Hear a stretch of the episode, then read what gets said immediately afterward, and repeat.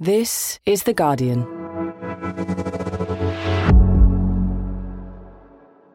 I'm Grace Dent, and this is Comfort Eating from The Guardian. A podcast where we pay homage to the lesser celebrated foods in life. Because even as a restaurant critic, I believe the food that matters most is often that snack you cobble together when you're curled up on the sofa. Each week, I ask my guest to lift the lid on what comfort foods have seen them through their lives. Because you can tell a lot about a person from what they eat behind closed doors. Finding your perfect home was hard, but thanks to Burrow, furnishing it has never been easier. Burrow's easy to assemble modular sofas and sectionals are made from premium, durable materials, including stain and scratch resistant fabrics. So they're not just comfortable and stylish, they're built to last. Plus, every single Burrow order ships free right to your door. Right now, get 15% off your first order at burrow.com slash ACAST. That's 15% off at burrow.com slash ACAST. Hi, I'm Kara Berry, host of Everyone's Business But Mine, and I am an all inclusive addict. Enter Club Med, the best all inclusive for you and your family. With resorts worldwide, from their family flagship resort, Club Med Punta Cana, to their only mountain resort in Canada, Club Med Quebec, they have everything you need to relax. With their 20 plus sports activities, wellness programs, you can dine on delicious cuisine and make memories with your family. So book your next getaway with Club Med. Visit clubmed.us or call 1 800 Club Med or your travel advisor.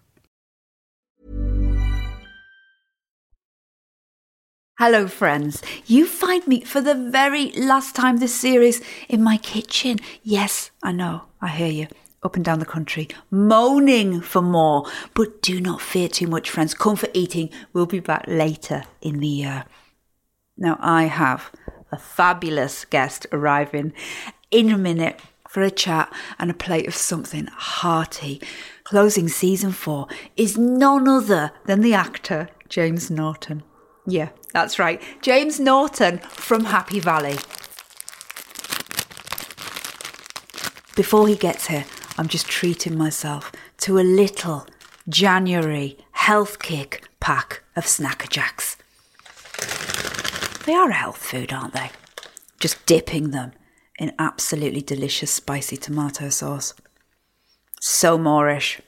Not very good for my breath, though. Chances are you've seen James Norton on your telly, in the cinema, or on stage. His roles have included playing a sleuthing vicar in Grantchester, a prince in War and Peace, and as the absolutely despicable ex convict Tommy Lee Royce in The Incredible Happy Valley, the third and final series of which is currently airing on Sunday nights. No, I won't be asking for spoilers. However, I may be asking for a ticket for his next gig, as later this year he'll be on stage in an adaptation of Hanya Yanagihara's best selling novel, A Little Life, which is nearly sold out, I hear. James now lives in London, but I'm looking forward to hearing about his youth in God's own country, North Yorkshire, the adventures that he had in his 20s, and how he balances life at home with his fiancée with being one of Britain's most in demand actors. Oh, and what he likes to eat when he's on the couch in his gym jams. Time for one last little treat.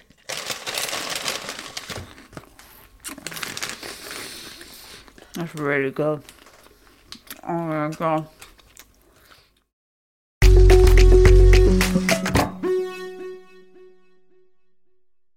James Norton, welcome to Comfort Eating. Thank you very much, Grace. Welcome to my house. Thank you. What a lovely house you have. Thank you very much. We have recorded four seasons of Comfort Eating here at my living room table. And I think that when having people around, everybody falls into two camps. Either you're a better host or a better guest. James Norton, which one are you? 100% a host. Are you? Yeah. I love hosting. And amongst my friends, I'm the guy who brings, you know, the big party, New Year or whatever it might be. I love it. I love I, I think I had a pre uh, life as a pre a prison chef, right? I, I can't cater for less than 10 people. So whenever I make Yeah. anything, it's like ridiculous proportions. Partly because I'm a glutton, but partly because yeah, I just love people over. But if I was at one of your dinner parties, how do I know that you actually want everyone to go home?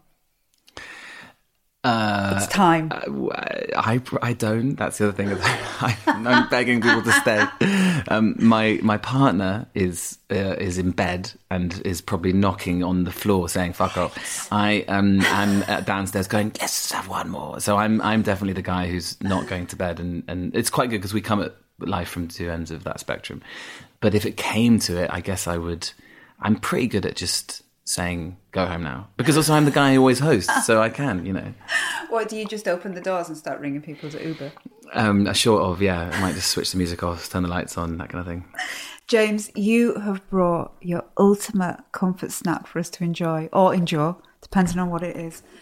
Please unveil your snack. I have no idea what is under this pile of uh, foil and tea towels. I don't know where this sits in your like hierarchy of um, well, a taste and controversial snacks. I mean, I it's love not. how nervous people get before, know, they, I know. And also- before they unveil the snack. Oh, also- I love it! I love it. In your we in- have the greatest minds, celebrities through this door, and they crumble on taking a tea towel off a tray every time. It's because in your intro you say what it says about the per. You know, there's the, nothing says more than what they eat in their private moments, and so I'm I like, what does it say do about me?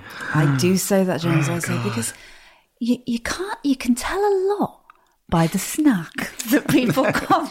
I'm just doing my intro now. You are. cobble together behind closed doors. Oh, you're about you to judge feel like me. you you feel. I feel like you've kind of shrunk in stature since the beginning of this part. No, no, no. When you eat this, I'm gonna get my stature Let's back. do it, let's I hope. it. Wow.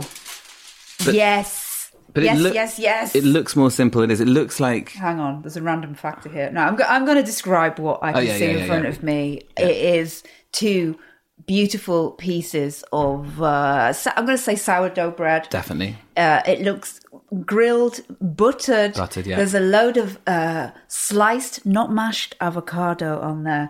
Is that scrambled egg? But Yes. very good eggs. Yeah. They are good eggs, like Yeah. scrambled, a lot of pepper. Why is there a, some marmalade here? Well, the other thing you can't see but Oh, will taste is underneath the avocado is the kind of secret weapon, which is a layer of um, gentleman's relish, patum Shit. anchovy, anchovy paste. do you like do you like anchovies?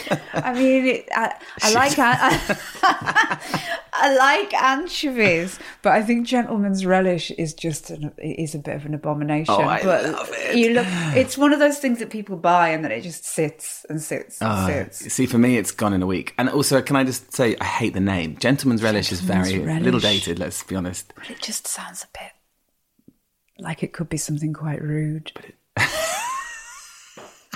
doesn't it? Wait, this is gentleman's relish. this is not Gentleman's relish. not my.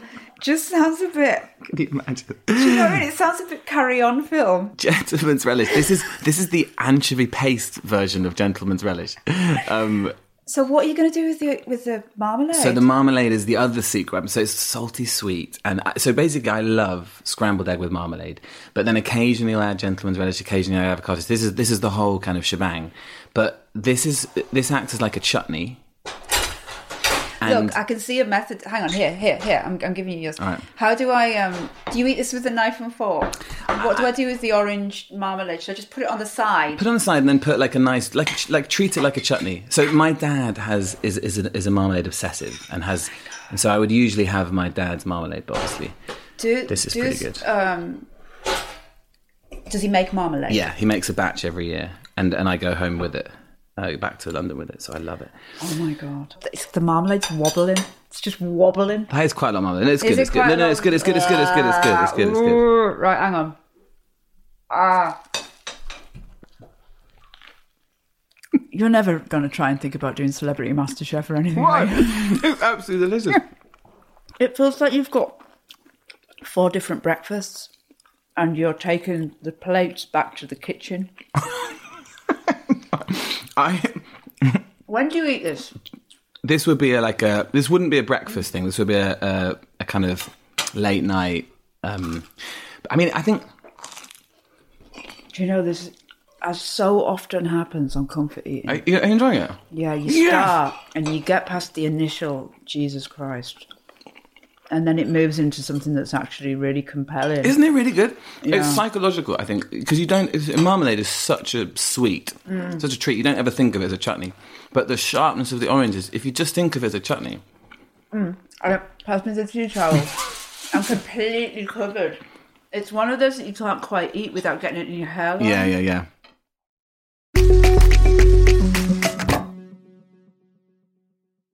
You grew up in Yorkshire, a place absolutely renowned for its food. Wensleydale cheese, rhubarb, licorice, very understated Yorkshire pudding. What food takes you back to early years in the north? Funny, it's not really those foods. Um, I mean, when I was at school um, at the local primary, used to go. My mum and dad would be working because they worked quite. They worked quite far away and had a big commute. So I would go to this lady's house. She's called Liz Marshall. She's an absolutely amazing lady, and she would look after me and my sister. And she had grown up in Yorkshire all her life and was proper sort of old Yorkshire.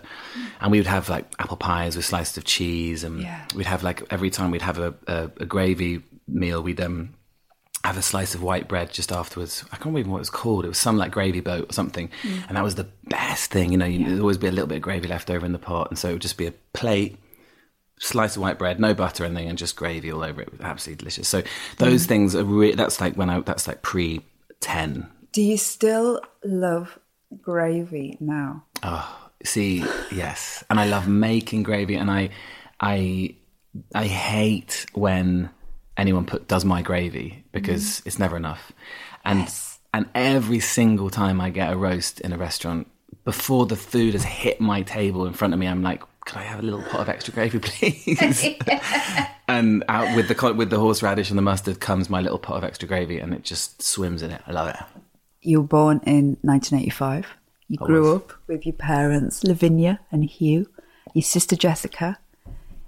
Give us a snapshot of uh, young James. So, what was your favourite toy? um, Brio trains, the wooden ones. You know the you know the ones I mean. yeah. And my sister has two little boys now, and um, I think they still have my Brio set, which is nice. I think my my dad loves throwing stuff away, but we managed to save that one. Yeah, I loved trains.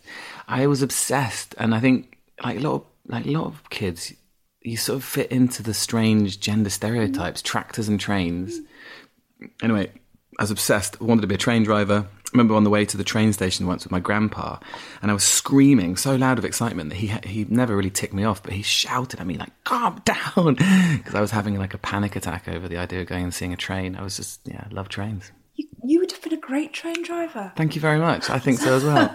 so what happened? You, you didn't um, didn't pursue it because they, they Britain always needs train drivers. It does right now. We could go down that route, couldn't we? Um, um, yeah, I. Uh, I don't know what happened with train driving. I never really got the opportunity. I went and went to a train station once when I was at school and got to blow the whistle. Maybe that was the end of the dream. Like, um, but yeah, train driving was only a brief moment. Give us a sense of family life. Like there's so there's you and your mum and your dad and your sister, and you're in this house. And is it fun? Is it noisy? Is it, do you argue a lot? All of those, I think. Yeah. Yeah, it was definitely very fun and warm, and um, we were in the countryside, so you know, lots of outdoors. Um, for some reason, it feels. I, mean, I don't know what it's like to have a kid in where you know in the area I grew up. I'm, I'm sure. I hope it's the same, but at a very young age, I was able just to be free. I mean, you know, me and the the other kids in the village. It's very kind of. Um, old fashioned and kind of idyllic. We would just run around the fields and Just disappearing in the morning and just yeah, going. yeah, and just Yeah, going swimming in the river. that. It's like Yeah. just William. It was Yes. weird. You went home and you were hungry. Yeah, went home when I went when I was hungry or I grazed my knee or whatever it was, you know. And they would generally know where we were we weren't allowed to kind of go up to the top road where the cars were busy, but everywhere else was free reign. So it was pretty. You went special. up to that top road though, didn't you? My friends lived on the other side of it. There you go. So I had to cross it every so often, and they were like the naughty guys. They were the ones who had the cigarettes and the booze, and, you know. So I had to sort of, yeah, they were great. I loved those guys.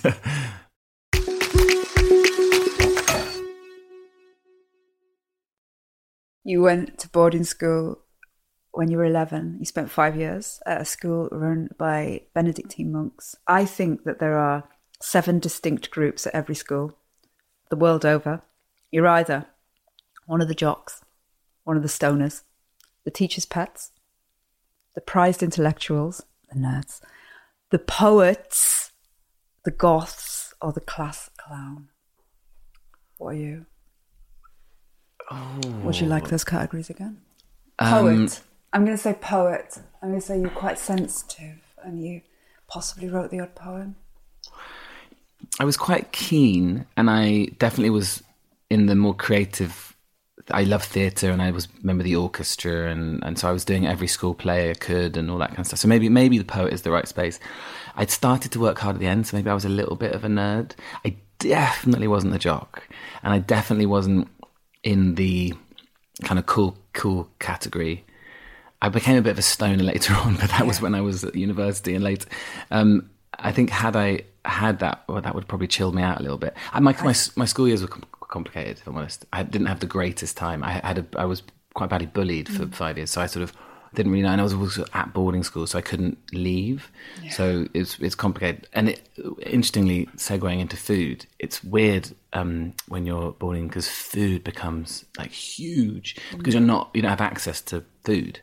So you have your tuck and you have your um, you have your access to the sort of sweet shop where you have like a 50p allowance every week or something. But um, yeah, food. And if you're bloody unhappy, then it must be a big deal. It's a big deal, These yeah. gorgeous moments of Yeah, treats. Sugar. Yeah, and I remember when pot noodles came out, it was huge at boarding school because it was like you had this independence. You didn't have to rely on the school meals because you know everything was so institutionalized: breakfast, lunch, dinner. Like you had, you literally ate at a regimented time. going to a certain place, going to a hall where you would see people that you didn't want to see. But, yeah, and I mean, it's even worse. Every every evening meal, it's the main, you know, like your kind of moment of sort of breaking bread mm. uh, a, a, uh, a night. You would be in your year group. I mean, I've never said this really, but mm. the the group you're, you're you're with your I think it was like thirteen guys who are in your year, and the table was set su- such that the the jocks would be at one end, and then it would be the stoners, the kind of cooler sort of like class clowns,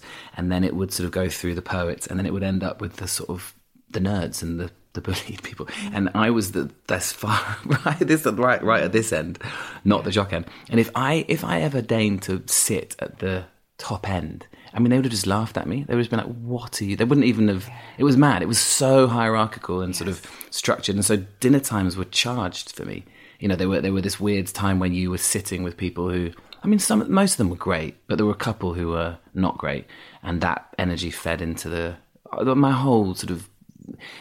I had a really good time at school in some mm. ways, but I it was also complicated. absolutely get exactly what you're saying. I'm not sitting quietly going, I've no idea what he's talking about. I went to a, a comprehensive school in the north in the 80s and it was equally as hellish. Mm. Like there was some lovely people there and some people that I still to this day in 2023 think about daily and go, Oh yeah, go, what was all that about? Like the the Yeah. the determination of them to be like that every day must have been exhausting. I think for me, for me now, having like moved on from it a long way, and actually had some amazing. Um, I've had a great therapist for the last four years, and, and it's not from a place of drama or, or you know, I, I'm luckily not sort of suffering from depression or anything like that. Um, but it's been really, really helpful just understanding what that was, and and actually, I've realised that boarding schools are really weird places. I mean, we're the only country who still send our kids away voluntarily. Uh, uh, You know, most countries, if you've got some sort of discipline problem, or the ki- or the parents are in the army or whatever, then maybe they send send them away. But we do it because it's this old fashioned hangover from colonial era, really. And so you're stuck with these people, and all these young kids are just deeply, deeply homesick, and they're just lost. And some of them that pain manifests itself in kind of being needy or uh, uh, rebellious, maybe the class clown. But some of them get angry, and rather than crying out for their mum, they just psh, like bully someone. And so these kids were just like me. We were all just looking for our mums. We were all missing our mums, but some of them got hold of the, the bit between their teeth and realized that they felt better if they were cruel to someone else. And I was unfortunately the victim of that. Now, boarding schools and tuck boxes go together like bubble and squeak. If you opened the tuck box and you didn't know what was going to be in it, what is the one thing that your mum could have put in the tuck box that made you feel really loved? 50 quid. No, um, Thanks, mum. yeah, it's cash. Um, what would it be? I mean, my mum loves chocolate. Like she, but she loves shit chocolate. Like you, she has this big cupboard. It's just stacks of dairy milk and fruit and nut. And so fruit and nut for me and my sister, I know for her as well. Like that's such an association with my mum. So probably a bar of fruit and nut because I love it as well. You know, I mean, I am actually now much more into like. 85%. I try and keep it to the dark chocolate, but yeah, chocolate for me. I know. love the amount of guilt that you have around the fact that you actually just love love Shit a chocolate. lovely slab of Cadbury's dairy dairy what's it? Yeah, Cadbury's milk. fruit and nut. Milk, Cadbury's yeah. fruit and nut. How do you stop other people stealing your tuck box? A padlock. See, I'm getting stressed already.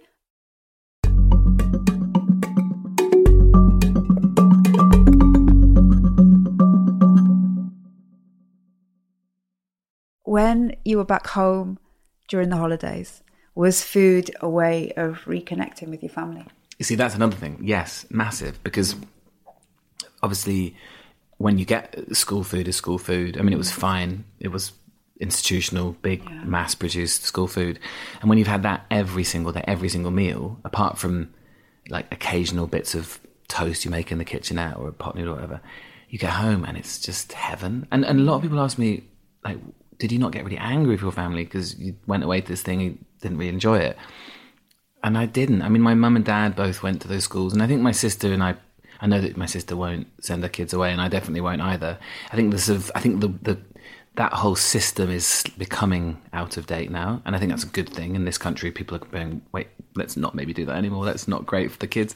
Um, but one thing it did, I think, leave me with is a really good relationship with my family because every single time I went home, it was absolutely sacred. I would eke out every moment when I was there. It wasn't that I was, you know, like most kids, you know, the, the parents having to persuade their kids to have a sit, you know, sit down meal. Let's all sit down. I was like desperate for that. So every Sunday lunch I got, I would, you know, it was it was magical. Religion feels like a theme as you were growing up. Ampleforth College, Catholic school, it prides on giving its students, and I quote, a spiritual compass for life. I love the way that you laughed then. And then after graduating, you go off and read theology at Cambridge. Mm. How big a role did God play for you in your teenage years? Uh, it's quite a big question. Yeah, I mean, mm. big in a way. You know, I because at the time when I was at that school, and like everyone at that age, I was a, a bit confused and a bit mm. lost. And I had this other thing where I was like, some people were making my life a bit difficult, and so add all those things together. Add in the fact that you're a bit homesick. But, you know, and also I was also very aware that I was very privileged and I was having this incredible education and I was access to all this amazing resources and stuff. So you're a bit like, what the hell? And then the framework within that confusion is incredibly certain. It knows exactly what it is. It's this ancient institution, and it's saying to you, you know, wake up in the morning and and if you've got problems, pray. If you are feeling good about something, you're feeling full of awe. I mean, it was a really beautiful school. It was in the middle of the countryside, and I would, mm. my, you know, I'd wake up and from my dormitory or in you know my in the sixth form you have your own room and I'd open the window and often the whole valley would be full of this mist. And it really was very it's a very very beautiful part of the world.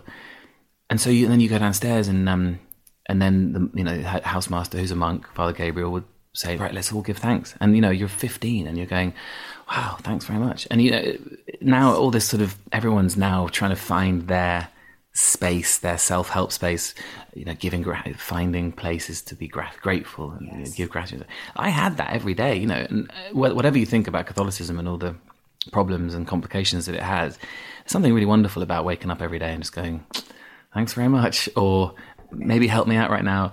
You know, I had a channel to something, and I mean, I got very religious. I became like really wrapped up in it. Yeah. I think partly because I was having a bit of a tough time, and I found a lot of solace in it. You know, I had this amazing man, man called Father Peter who I'd go and chat to, and I'd be like, I'm not sure what's going on, and he'd be like, "It's all good, don't worry about it." So he became kind of an an intentional therapist, and mm. and then I became got older and got interested in it, and then went away from school and left and let rip, found freedom and autonomy and was and also found confidence. And also went away to when I went left school I went to like um, spent most of most of a year in um, South Asia in India and Nepal. And I was really interested in Buddhism and Hinduism and Eastern religions. And so my theology degree became much more of a sort of um, outsider looking in at religion rather than it coming from the place of faith. I, I, I, wasn't one of those people studying it with the intention of going into the church. I was just really interested in it. So you're interested in Eastern religion. You explore the world traveling, but with this newfound autonomy. I mean, were there like full moon parties and dodgy tattoos? So that's what happened when I went away, having been, having been uh, pretty much. It was girl, there were girls there, but not many. It was an all boys school, pretty much. There was a, like a handful of girls, and I mean, I know that the whole gap year thing, changing you and giving you, but it really gave me confidence, and and I was also able just to like let rip. I basically went, what did all the stuff which you meant to do as a teenager in one year. For about a month, I didn't wear any shoes because I lost my my flip flops broke, and I was like, who needs shoes? So I was walking in and out of like honestly on in buses across India I spent four days on a train going from the top of the India, the most northernmost town on the Nepali Indian border, Gorakhpur, down to Trivandrum. I mean, I just and I no, I had no plan. I was just sitting with no shoes, eating samosas. It was it was nuts, but I had the time of my life.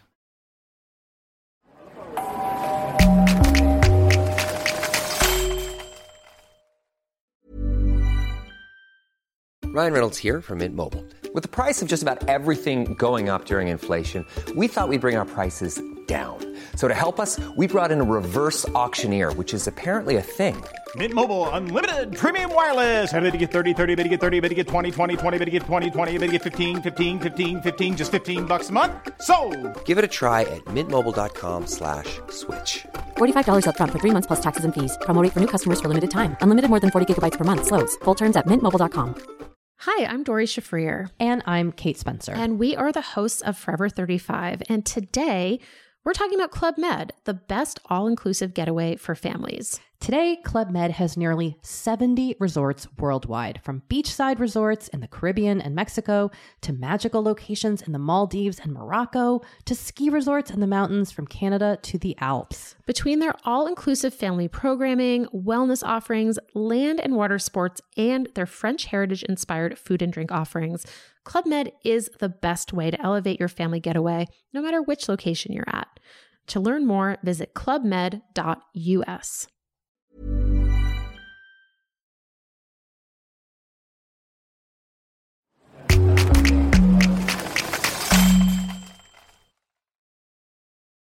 In 2010, age 25, you are diagnosed with type 1 diabetes. It means your body doesn't naturally make insulin, the hormone that processes the sugar that you eat. How does diabetes affect your eating and your enjoyment of food? It obviously affects my eating significantly in the sense that I have to be aware of what I'm eating and I have to eat more sugar than I would like in order to keep it balanced. Um, and I have to be aware of eating a lot of refined sugar all at once um, because it will m- mean that my sugar levels rise quickly and it's harder to control. And then it spins me out for the rest of the day. So the answer to the question is I don't, I try and not let it control what I eat. And I, I generally will eat puddings, eat desserts, eat are chocolate. You, are you a good diabetic? Or are you one of those that plays fast and loose? I'm I'm not the best, but I'm pretty good. My mum and my sister both have diabetes. Okay. So we were from a, I'm a family, apart from my dad, who's the weird freak of the family, doesn't have, he has a normal functioning pancreas, the weirdo.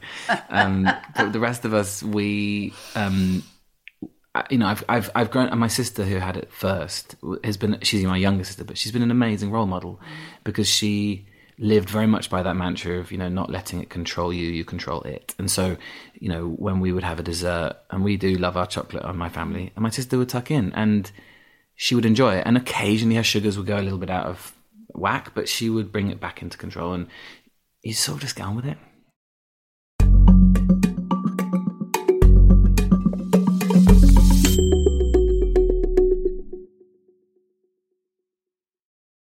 You went to drama school. In fact, you went to RADA. I went to Royal, RADA, yeah. Royal Academy of the Dramatic Arts. And often actors, they slog away for years getting rejected before they get work. Not you. You didn't graduate from drama school because steady work started coming in.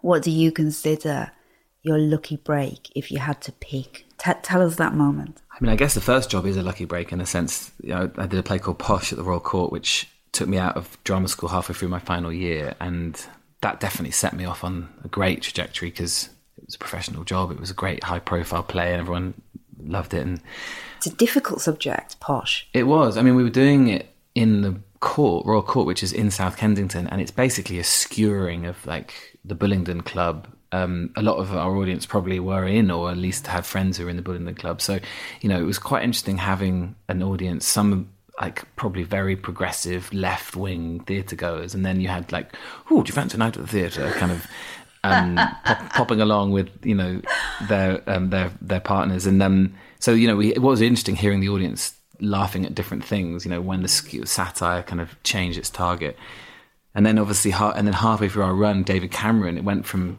um, David Cameron got into power, and so our prime minister was suddenly an ex Bullingdon member. it suddenly became incredibly um, poignant. This play we were doing.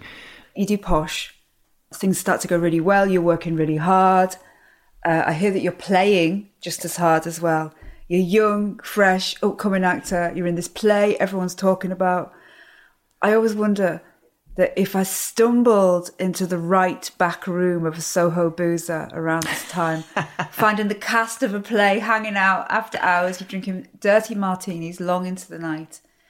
Is it like that? Paint me a picture. I, I, I mean, uh, it's pretty good. Has someone from Posh been on the, on the podcast? Certainly, that first play, yeah. Like we would, we would, you know, we were all ki- young, not kids. We were like mid twenties, and we'd all got our first paycheck, and it was a West End paycheck. So, and it wasn't. It was Royal Court, but it was still pretty good. You know, it was still like I can't remember a few hundred quid a week. I mean, it was enough, and um, and we were all this we were this like band uh, you know it was, it was like being in a sports team or or, or a band like we would do Yeah, our thing every night male cast. all male cast. Almost all male, almost. Fiona Button uh, yeah there's a couple of a couple of um But a young, young men. yeah. So of course. and like lovely men as well really lovely. You know like Kit Harington was his first job um Tom Mison Harry Hadden Paton like really lovely good guys. Henry Lloyd Hughes. I mean we we and we would take we would go from from set feeling amazing. Because if, if people who hadn't seen the play like there were moments when we would break from the dinner talk about food. It was a, it was a feast. We were eating a 10 bird roast bird inside a bird inside a bird inside a bird roasted I mean it was nuts drinking wine downing wine coming up doing like Jay-Z raps to the audience dressed in tails I mean the whole it was like you felt fucking amazing was it a real bird inside a bird that you ate, or was it just a No. plastic one that they brought? it was probably a bit of chicken because I honestly, f- I, I find those things eerie. They're oh the they're best. disgusting But I think that they're an amazing. They really nail a, a mindset. gluttony Yes, this Yeah. introducing a bird inside a bird instead of the bird grotesque. smaller than the other, thinking that that combination of meat somehow denotes luxury. yeah So the end of the night, so you're pumped up, you're doing rap on stage, and then you all go out somewhere Every together. night, every night we would get, we'd ro- we'd roll out of the front. The, the the Royal Court bar would close. Some people would have friends in. We'd roll out the front. We'd wave down like three black cabs. We go straight to Blacks. We'd order like three or four bottles of the house red wine. We drink that.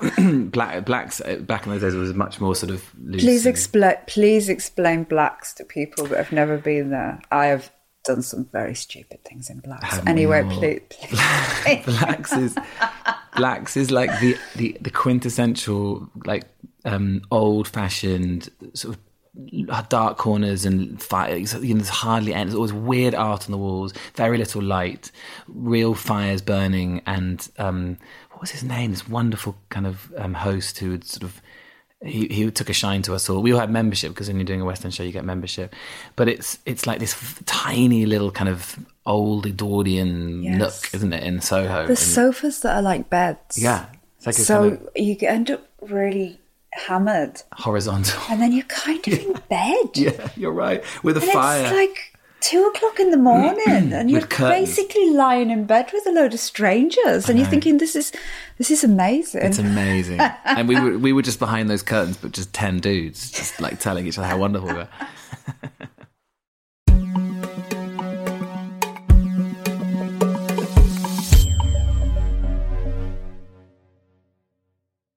Twenty fourteen, you're cast as Tommy Lee Royce, the villain in the BBC's much loved drama Happy Valley. Okay, this character probably one of the most truly despicable characters that's ever been on television. You are absolutely lovely. Thanks. How how hard is it to do that? I'm fascinated by you doing this character because you inhabit a kind of uh, you inhabit a space that I only saw in the the biggest. I'm, I'm trying to think the biggest. I'm trying to think of was psychopaths that I hung around with in the northwest of England. I didn't have any choice to hang around with them. They were Right. just in the community. somewhere. Right. I don't know how you do that. How hard is that? Where did you get it from? I mean, I, I, I- I have to credit Sally, who gave me the best role ever. I mean, she, you know, we actors are only looking for good character and good good writing, and and she is the best. Like she's she's amazing. Like no doubt. I mean, someone said to me recently, directors, if you can just actors, if you're just if you're just still. You can you can fill in a lot with everything, all the music and the edit and the grade. I mean, I, am not going to take I'm not going to. I, I'm I'm proud of Tommy. I'm not going to say it was an, it was all you know kind of created around me. Definitely feel like I went somewhere with him, and, and I had an amazing amount of help, both through Sally's amazing writing. BBC put me in touch with criminal psychologists. I mean, I did a lot of work. I knew that the stakes were high, and I wanted to do as good a job as I could. Sally gives you a lot of prescription in the in the in the stage directions. She's always asking me in, in a lovely way, in a really kind of um, you know, she sets you free by saying, let's find, for example, let's find some playfulness. And, and he, she always wants him to feel, feel quite boyish. So on the one hand, he's this monster who can, you know, master manipulator, but on the other hand, he's a kid. So in that first episode of series one, of episode one, in, in, in the last series, you know, I was playing around with that cup, and that was just something which we found in, in the moment through Sally just saying, "Go and be have fun, be be boyish." So you find a lot of it in the moment and in in the lead up to it, but also it's like it's really fun. I mean, it's really really exciting because the freedom that man that headspace gives me, being the complete antithesis to me, has been a joy. Of course, you are from Yorkshire, And I'm from Yorkshire. so That- of course you can. the accent's there, yeah. I had an accent. I had a strong Yorkshire accent till I was about um, 11, 12, yeah. What? Yeah, it was, there's, a, there's a video of me playing um, Joseph in the Nativity, and I'm, you know, proper. Really rumming in, Mary. no, fuck off, was not. Do you not just feel like just going back to that accent? Would it just not be like just just let it go? yeah. Uh, well, Just all just, just start, what about when you've had like three or four glasses of wine? Does it not just start coming? the only word, in? the only word which it comes back in is, is um, I say, I say, um, are you confused? I, I hit the word, I hit con, and not not confused. I say, I'm feeling a bit confused. I don't know why. That's the only. It's the the first syllable of a word like that which hit Yorkshire. Last year, you got engaged to your girlfriend Imogen Poots, who you met while you were in a play together. In a nutshell, how did you woo her? She often says this. She's like, it was the moment we were in a rehearsal and we were doing a timeline of the characters we were we were in, and she was being quite diligent, which isn't necessarily in her character, but she was being quite, you know, like I think at this point, um, I left school and I started, um, you know, university, and then when when I left university, I think I moved into my flat, and and I was like with these because we had these little tags we had to write on, you know, put it on the wall in the timeline, and I was just writing like. I reckon we went to the Maldives. Don't you think? Let's just fucking go to the Maldives. and then I reckon we just like we went for a little little weekend, a little naughty weekend in Paris here. And she just really enjoyed that. And that was like yeah. in the first week of rehearsals. I think that was the point when she was like, oh, this guy's. I think she thought I was someone I'm not. Yeah. Yeah. I think people do that sometimes. I think she she's always saying to me, like, just relax a bit. Like, don't worry. I think sometimes with the press thing, I, I, I have worried about not offending, and and as a result, I can come over as a little bit nice and a bit maybe not not serious, but a bit mm. earnest. And and I'm and I'm not. I think I'm a bit of a a bit maybe the clown if I'd if I'd had the if I'd had the the freedom to be who I wanted to be at school, I think I may have been the clown. She's certainly the clown. Yes, she's a clown through and through. She's a clowning clown. We we both quite got into clowning recently, actually. So um, the actual school of clowning. Um, what? Yeah, really amazing. Hang on. Are you going to join clown school? Yes, going to clown class. Yeah, going to do a week. See, this is thespians for you, isn't it? Like ah, literally, you give them, come? give them. Like you know, I'm busy.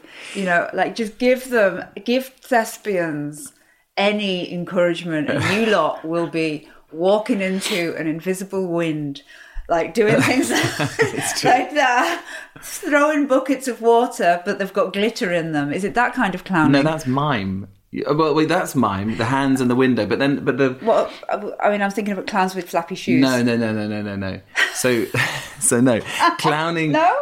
Clowning in in the sort of pure form is is like Lecoq or Philippe Gaulier. It's that it's that yes. kind of um uh, it's basically everyone has a clown, everyone has a, a, persona within them, which is, I think, ultimately free. It's like yeah. the most, but it's also ugly and it's sad and it's, yeah. it's not, it's, it's, it's without all of the kind of shine and performative parts of us. You know, the kind of uh, desperate wanting to please and and be liked, and you find your clown and part of it is just stripping everything away and being as honest and as vulnerable as you possibly can be. So a clown teacher and this is all from here so i haven't done it yet done a little bit of drama school but a clown teacher you'll stand there and you'll try and make people laugh and they'll just be like no it's not funny. It's not funny. Get off stage. It's not funny. It's not funny. And you get weaker and more lost and more sort of vulnerable and, and, and like wretched and at your absolute lowest where you're like then everyone starts to laugh. You're like there's your clown. It's like therapy that great? Later this year, you're back on stage in the West End in an adaptation of Hanya Yanagihara's best selling novel, A Little Life. You've been doing more screen than stage in the last few years. Do you plan, as an actor, um, a strategy for your career? Or is it just opportunism? Uh, I, I, had this. I thought about this recently. I, I, I think like if you have too much of a strategy in this industry, you're you're causing yourself problems because it is so transient and fickle, and there's so many variables. And and Judi Dench said something really wonderful recently in an interview. She's like, she was asked what's the secret to a successful career, and she's like, to be honest, it's just being at the right place at the right time. Like you've just got to be a bit lucky. You've got to be seen by someone who matters, who has the power to put you in something, which then other people see, mm. and it just starts the ball rolling. And there are so many actors who are brilliant who don't work, and there are so many actors who do work who are horrible. But you just, if you, it's a lot of luck, and you can strategize, but it will very unlikely it will go exactly as you want it to go. I mean, you do put things in place to give you some sort of control, and for me, that has been you know making sure they come back to theatre, which is always a bit of a sacrifice because it doesn't pay as well and I'm renovating a house right now, and this play couldn't have come at a worse time yeah. because um, it's it's not like a TV sort of wage, but that's fine. No it's, underfloor heating for you right now. Well, no furniture for sure. no furniture, no curtains. Um, I'm not even joking as well. Um, we, what are you going to sit on? You're going to get a couple of deck chairs from. I think it's going to be yeah. It's very very small IKEA like yeah couch. Just a, a futon, and that's pretty much it. Happy Valley back on our screens for its third and final series right now. Absolutely unmissable Sunday evening telly when you're on your own couch with comfies on watching a box set. What is your go to treat? sweet treat. I love chocolate. So I'll have one of those um, coconut chocolate pots. You know, those like um, ones you get in Tesco's or whatever. They're like these kind of basically like a chocolate yogurt, but they're like, Like coconut like based. A, like a goo a goo pot. yeah, it's like a goo, but it's smaller, or, or one of those kind Is of. it in a glass jar? No, it's not. It's not as posh as that. It's like a little. It's like I mean, back in the day, it would be a Rolo yogurt. You know those Rolo yogurts? They were the bang. They were amazing. Um, for, I mean, it's chocolate. It's all the way. It's it's seventy percent. It's eighty five percent. It's the chocolate orange from Lindt with the orange and the kind of almond bits. Oh, sounds delicious. orange chocolate is the best. My girlfriend and I, at the end of every meal, we like we're not having dessert, but then we'll pull out. We've got this chocolate drawer in our house, where, the house we used to have, and it was just full to the brim of like half-eaten bars because it feels bad to like finish a bar. So we have like ten Tonys, like a couple of Tonys, a couple of green and blacks, a couple of, yeah, and we just lay this huge pile of half-eaten chocolate bars- bars in front of us and just nibble away. Yeah, I love that two actors sharing a house and you've just got loads of half-eaten bars of chocolate because you can't let yourself have the full bar. I know. Or if it's a really good bar, you don't want to finish it, so you keep it and like keep you know just a little bit for that day. James um, Norton, thank you for comfort eating with me. It's the final episode of season four. What an absolute send off. It's been my pleasure. It really has. I've loved it. Best podcast ever. This episode of Comfort Eating was produced by Jack Claremont. The executive producer is Lucy Greenwell. The music was written by Axel Kacoutié. Mixing and sound design was by Solomon King. If you like comfort eating, then please go and leave us a review and you can follow or subscribe so that you never miss an episode. And use the hashtag ComfortEatingPod get in touch about the podcast or share your own comfort eating delights. This is The Guardian.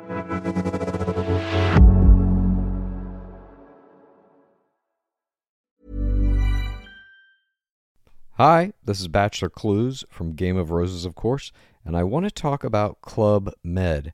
Everybody knows Club Med has been the pioneer of the all inclusive resort since 1950, with almost 70 resorts worldwide, ranging from beachside destinations in the Caribbean and Mexico to exotic locations like the Maldives and Morocco, or even the mountain destinations like Japan and the European Alps.